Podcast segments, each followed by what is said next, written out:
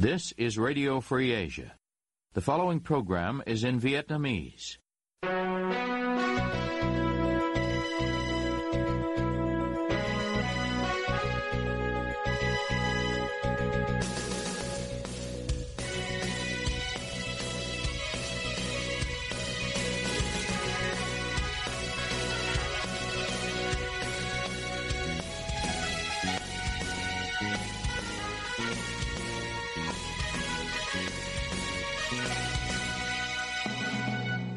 Đây là Đài Á Châu Tự Do, phát đi từ thủ đô Washington, D.C., Hoa Kỳ. Toàn ban cùng Nguyên Lam xin kính chào quý thính giả.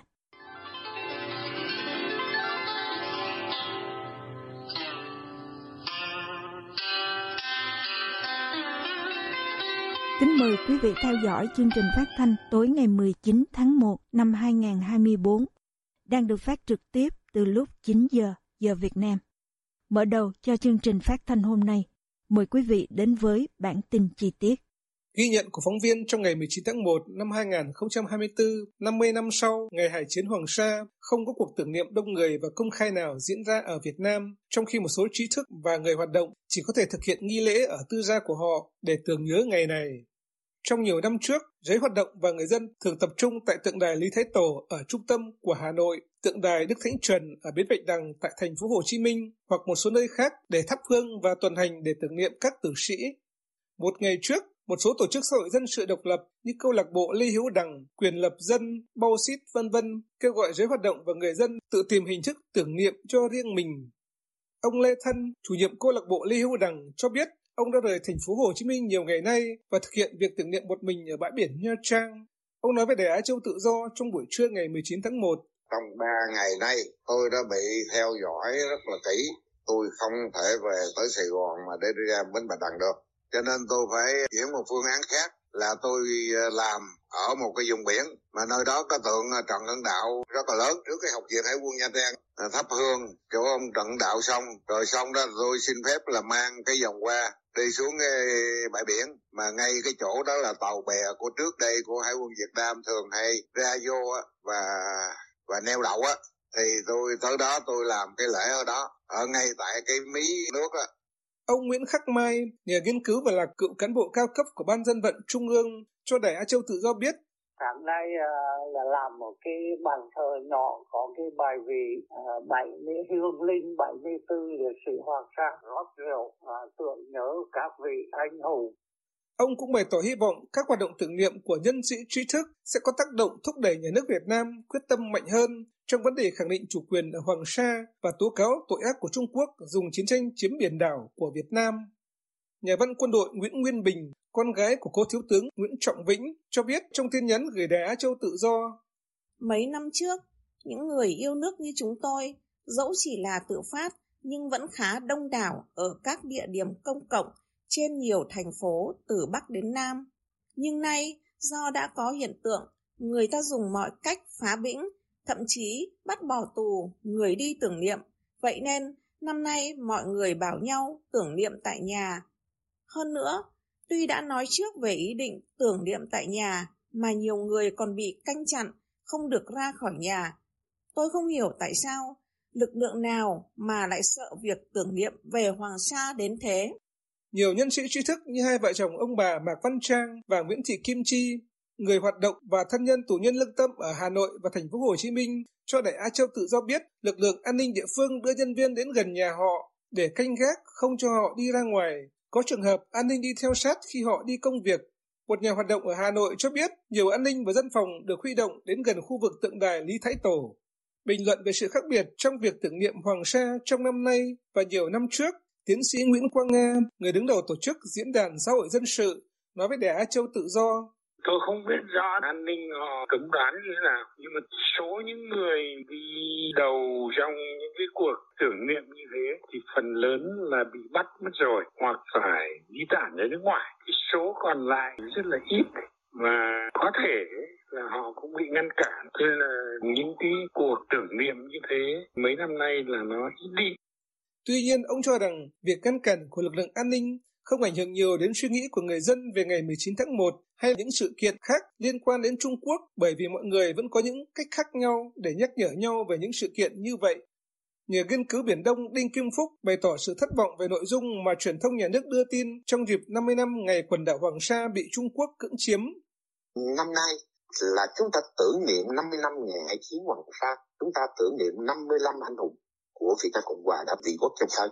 À, đáng lẽ ra ở trên báo chí Việt Nam à, phải nhắc lại các thời điểm 50 năm nửa thế kỷ một phần lãnh thổ Việt Nam đã rơi vào tay Trung Quốc một phần quần đảo Trường Sa vẫn còn nằm trong tay của Trung Quốc nhưng có một điều rất hết ngạc nhiên là báo chí tới ngày qua và nhất trong ngày hôm nay 19 tháng Giêng 2004 thì chỉ có rải rác một số bài à, nhắc về những kỷ niệm về những hồi ký và nhắc lại những cái dấu ấn à, trong báo quá trình bảo vệ chủ quyền chứ không nhấn mạnh đến vấn đề đấu tranh về mặt công pháp quốc tế để mà chúng ta tiếp tục tuyên bố chủ quyền Việt Nam trên hai hoạt động.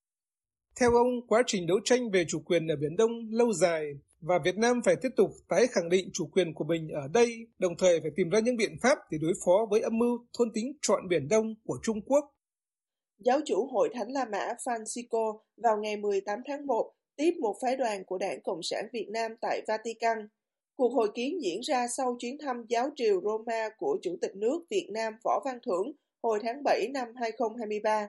Vatican News cho biết phái đoàn 16 người do ông Lê Hoài Trung, trưởng ban đối ngoại Trung ương Đảng Cộng sản Việt Nam dẫn đầu, Bộ trưởng Ngoại giao Vatican, Tổng giám mục Paul Gallagher trong cùng ngày cho báo giới biết cuộc tiếp kiến phái đoàn Đảng Cộng sản Việt Nam như vừa nêu rất tích cực và bản thân Bộ trưởng Ngoại giao Vatican sẽ đến thăm Việt Nam vào tháng 4 tới đây. Thêm nữa, Quốc vụ Khanh Tòa Thánh Hồng Y Petrio Parolin cũng có chuyến thăm Việt Nam dự kiến vào cuối năm 2024. Khi được hỏi về khả năng một chuyến tông du của giáo hoàng Francisco đến Việt Nam, Tổng giám mục Paul Gallagher trả lời rằng ông nghĩ sẽ diễn ra, tuy nhiên còn có nhiều bước nữa phải thực hiện trước khi phù hợp để tiến hành một chuyến tông du của vị đứng đầu giáo hội La Mã đến Việt Nam. Xin chào các bạn, tôi là Trường Sơn. Còn tôi là Cao Nguyên. Hôm nay chúng tôi có buổi nói chuyện đặc biệt với bà Ginny Sten, quản lý biên tập khu vực Đông Nam Á của Đài Á Châu Tự Do, để cùng tìm hiểu thêm về chương trình podcast sắp ra mắt của Ban Việt ngữ. Ginny, vì sao chúng ta cần phải làm cái chương trình podcast này? Quite simply, podcasts really popular. Khá đơn giản, podcast rất phổ biến. Chúng phổ biến với khán giả trẻ. Chúng tôi muốn tìm đến tất cả mọi đối tượng khán giả để họ biết đến những điều hay, để họ biết những gì đang xảy ra. Vậy thì những khán thính giả của Đài Châu Tự Do có thể kỳ vọng gì từ cái chương trình podcast này, Ginny? Tôi có thể nói chúng ta nên làm gì, nhưng hai bạn sẽ là người dẫn chương trình, nên tôi sẽ quay lại và hỏi, các bạn sẽ làm gì? Ngày nay thì rất nhiều bạn trẻ quan tâm đến những cái lĩnh vực giống như là việc làm, cơ hội tăng tiến trong công việc, làm sao để mà kiếm thêm được tiền và cũng như là các cái mối quan hệ cá nhân và tất cả các cái chủ đề khác mà các bạn trẻ quan tâm thì chúng ta đều sẽ có thể nói đến. Bạn Sơn cảm thấy gì khi dẫn chương trình podcast này? Tôi thực sự cảm thấy rất là phấn khích và bây giờ tôi đang vô cùng hào hứng để ra mắt cái số podcast đầu tiên. I mean, you're hiding your face, you're hiding what you look like. Cao Nguyên, bạn che mặt của mình. Che ngoại hình của mình, bạn có thấy vui không khi làm chương trình này? À, cũng như Sơn thì tôi rất là vui khi được dẫn dắt chương trình này cùng với anh Trường Sơn cái lý do mà tôi phải che cái gương mặt của mình đi đó là bởi vì tôi có lo ngại về lý do an toàn của bản thân thì um, chính phủ Việt Nam xưa nay đó vẫn thường hay sách nhiễu những cái người nhân viên của đài Á Châu Tự Do không chỉ là nhân viên mà tất cả những người thân của họ hiện đang sinh sống ở Việt Nam thì cũng bị quấy nhiễu. Đương nhiên, câu hỏi chúng ta cần trả lời cho mọi người là làm cách nào và khi nào có thể nghe chương trình podcast những vị khán thính giả của Đài Châu Tự Do từ trước đến nay vẫn theo dõi kênh thì đều đã quen thuộc với kênh YouTube và trang Facebook của Đài Châu Tự Do. Thế những điều đặc biệt đối với chương trình podcast này đó là đối với những quý vị khán thính giả đang sử dụng điện thoại iPhone thì có thể mở ứng dụng podcast và tìm kênh của Đài Châu Tự Do để lắng nghe. Còn những vị nào đang không sử dụng điện thoại iPhone thì cũng đừng lo lắng. Quý vị có thể tải ứng dụng nghe nhạc Spotify và cũng có thể tìm kênh của Đài Châu Tự Do trên ứng dụng đó. Khi nào các bạn có thể theo dõi số đầu tiên của chương trình podcast này? Không lâu nữa đâu, chỉ trong vòng 2 tuần nữa thôi chúng tôi sẽ ra mắt số đầu tiên. Cảm ơn. Tôi hy vọng mọi người sẽ thích nghe chương trình podcast của các bạn. Hẹn gặp lại.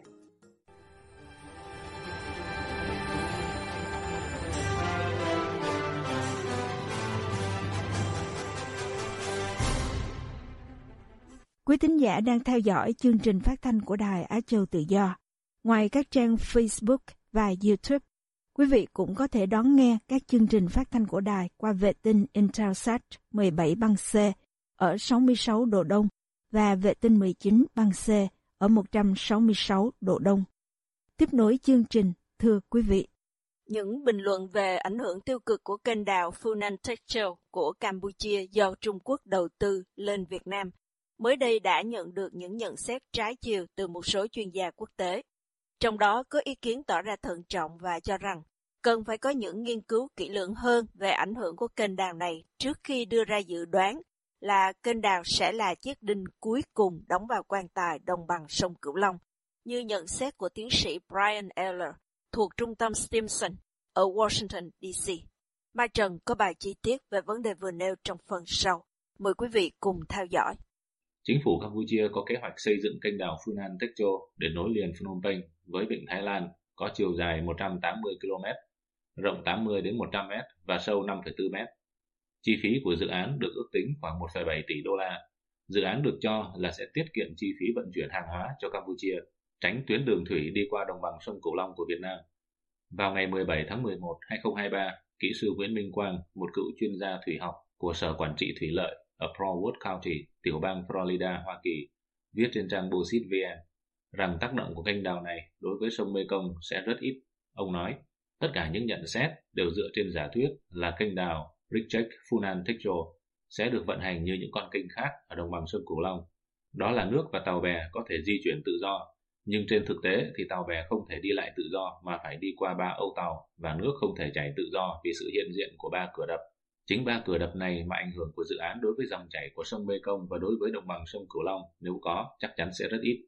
AFA tiếp tục xin ý kiến của các chuyên gia về kênh đào này. Dưới đây là ý kiến của một số chuyên gia về vai trò của các âu tàu, cửa cống của kênh đào Phương An trong việc hạn chế tác động của kênh đào này tới sông Mekong, khả năng sử dụng kênh đào này cho mục đích lưỡng dụng, kết hợp quân sự và kinh tế cũng như những việc cần làm tiếp theo. AFA đặt câu hỏi với chuyên gia Nguyễn Minh Quang về chức năng của các âu tàu cửa cống trong thiết kế kênh đào Phương An đối với nước sông Mekong. Ông giải thích rằng các âu tàu và cửa cống là những kiến trúc trong dự án kênh đào Funan Techo nối vịnh Thái Lan ở Prekchek với sông Mekong ở Phnom Penh. Sở dĩ phải xây dựng các cửa cống vì chế độ thủy học ở hai đầu kinh khác nhau, nói cách khác cần có cửa cống để duy trì mực nước cố định trong kinh.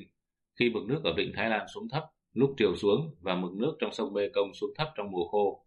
Vì có các cống này nên phải có âu tàu để tàu bè đi qua. Khi ba cửa đập đóng thì nước vào kênh bằng không, nhưng khi ba cửa đập này mở ra thì nước lại vào kênh.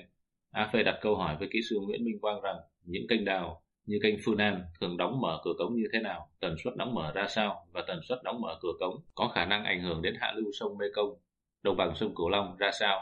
Theo ông Nguyễn Minh Quang thì cửa cống có nhiệm vụ duy trì mực nước tương đối ổn định trong kinh. Vì thế, các cửa cống được đóng khi điều hành kênh, ngoại trừ những lúc cần điều chỉnh mực nước trong kênh, ví dụ cho nước chảy thêm vào kênh hay thoát nước ra. Vì có cửa cống giữa kênh cho nên việc đóng mở cửa cống phía Breakcheck, tức là phía hạ nguồn của kênh theo thiết kế, tức là ở phía vịnh Thái Lan, sẽ không ảnh hưởng đến lưu lượng của sông Mekong. Còn cửa cống phía Phnom Penh nếu có mở thì chỉ có thể mở trong mùa mưa khi mực nước trong sông Mekong cao hơn nước trong kinh để bổ túc nước cho kinh. Tuy nhiên, số nước bổ sung này có rất ít hoặc không có ảnh hưởng đến dòng chảy của sông Mekong và đồng bằng sông Cửu Long.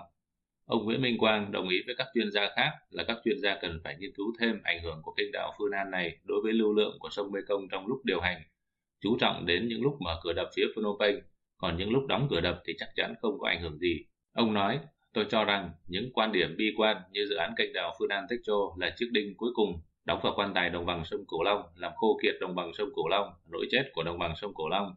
Tiếng chuông báo tử cho đồng bằng sông Cửu Long là không thuyết phục về mặt khoa học và cần tranh luận thêm. Trao đổi với AFA, một chuyên gia ở Việt Nam không muốn nêu tên vì lý do vấn đề nhạy cảm, cũng cho biết rằng nhiều quan chức chính phủ và chuyên gia Việt Nam đang xem xét khả năng kênh đảo Phương An có chức năng lưỡng dụng vừa dùng cho quân sự vừa dùng cho dân sự hay không. Theo ông, Việt Nam cần nghiên cứu khả năng đó vì lưỡng dụng là chiến lược của Trung Quốc ở rất nhiều lĩnh vực, từ công nghệ cao đến các hải cảng mà Trung Quốc đang sử dụng khắp thế giới. Ông nói nhiều chuyên gia Việt Nam đặt ra khả năng cho rằng các cửa cống trên kênh đảo Phương An đóng lại có thể tạo độ sâu cần thiết đủ để tàu quân sự đi từ vịnh Thái Lan, căn cứ Guriam ở Campuchia mà Trung Quốc đang đóng quân, đi vào sâu trong nội địa Campuchia và do đó có thể tiến tới gần phía Sài Gòn của Việt Nam. Đối với khả năng này, ông Nguyễn Minh Quang cho rằng ý kiến này là không có cơ sở. Theo ông, nếu cần, Trung Quốc có thể dùng sông Sài Gòn thay vì dùng kênh đào đảo Funan Techo, vì họ vẫn có thể đến tận Sài Gòn bằng tàu có trọng tải lớn hơn 1.000 tấn được thiết kế cho kênh đào đảo Funan Techo. Chuyên gia Nguyễn Minh Quang nói ông đồng ý với quan điểm của tiến sĩ Tô Văn Trường, nguyên viện trưởng Viện Quy hoạch miền Nam, cho rằng những quan ngại của Việt Nam là chính xác, nhưng nên tránh xu thế coi những gì bạn làm cũng đều là xấu và tìm lý do để phản đối kịch liệt, mặc dù chưa có nghiên cứu phân tích cặn kẽ. Ông nói qua Ủy hội sông Mekong, Việt Nam có thể yêu cầu Campuchia cung cấp thêm dữ kiện của dự án, chẳng hạn như nghiên cứu khả thi để nghiên cứu tác động thật sự của dự án đối với đồng bằng sông Cửu Long. Trao đổi với AFA về phản biện của chuyên gia thủy học Nguyễn Minh Quang, tiến sĩ Brian Eiler ở Stimson Center, một thinh đanh ở Washington DC, nói rằng Rất cảm ơn vì phản biện này. Thật tốt khi tìm hiểu thêm về dự án và tôi rất biết ơn vì các bạn đã chia sẻ tài liệu dự án. Khi có thêm thông tin chi tiết về dự án này, việc phân tích có thể toàn diện và đầy đủ hơn. Với một ít thông tin hiện có, những người quan tâm đến dự án này chỉ có thể so sánh nó với các dự án tương tự. Hệ thống khóa Lock System nếu được vận hành phù hợp sẽ là giải pháp phù hợp nhằm giảm tác động của kênh đến chế độ dòng chảy tự nhiên của sông Mekong. Các âu thuyền ngăn chặn nước chảy từ sông Mekong ra biển một cách hiệu quả và điều này có thể sẽ làm giảm một số tác động đối với Việt Nam. Nếu bản thiết kế kênh và kế hoạch hoạt động được công bố cho công chúng hoặc các bên liên quan, thì việc lập mô hình vận hành của kênh đào có thể giúp xác định các tác động cụ thể của nó tới khu vực.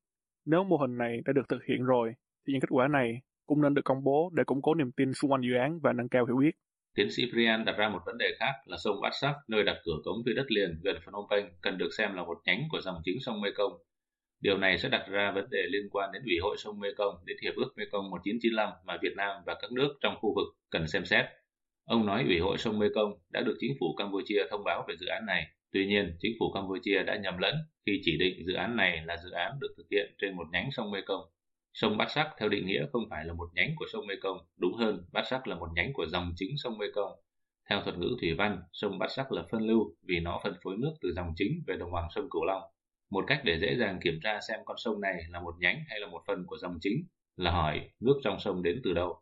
Nếu nước trong sông bắt nguồn từ dòng chính thì nó phải là một phần của dòng chính. Đây là trường hợp rõ ràng, không thể tranh cãi của sông Bát Sắc. Do đó, tiến sĩ Brian nhấn mạnh rằng vì lợi ích tốt nhất của tất cả các bên liên quan ở Việt Nam, Campuchia và cả khu vực nói chung. Ủy hội sông Mekong và chính phủ Campuchia nên gọi tên chính xác dự án kênh đào này là dự án dòng chính sông Mekong.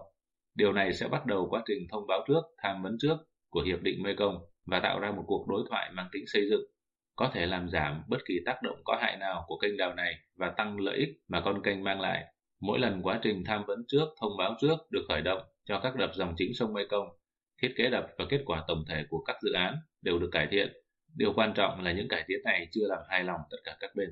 Theo tiến sĩ Brian Eiler, người ta có thể đưa ra lập luận hợp lý rằng dự án kênh đào này cần phải có thông báo trước, tham vấn trước, vì nó chuyển nước từ lưu vực sông Mekong vào đại dương, nơi thực chất là một lưu vực sông khác.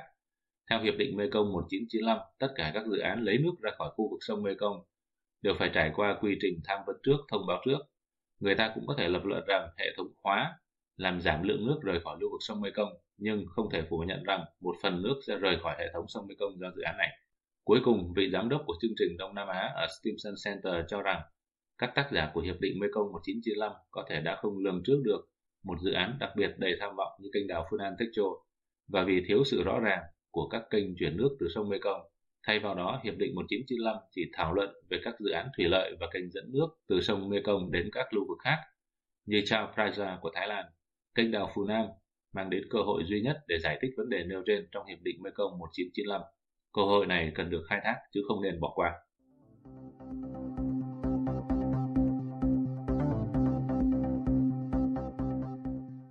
Quý thính giả vừa theo dõi chương trình phát thanh tối ngày 19 tháng 1 năm 2024 của Ban Việt ngữ Đài Á Châu Tự Do. Toàn ban cùng Nguyên Lam cảm ơn quý vị đã đến với chương trình và hẹn gặp lại quý vị vào chương trình ngày mai. You have been listening to Radio Free Asia.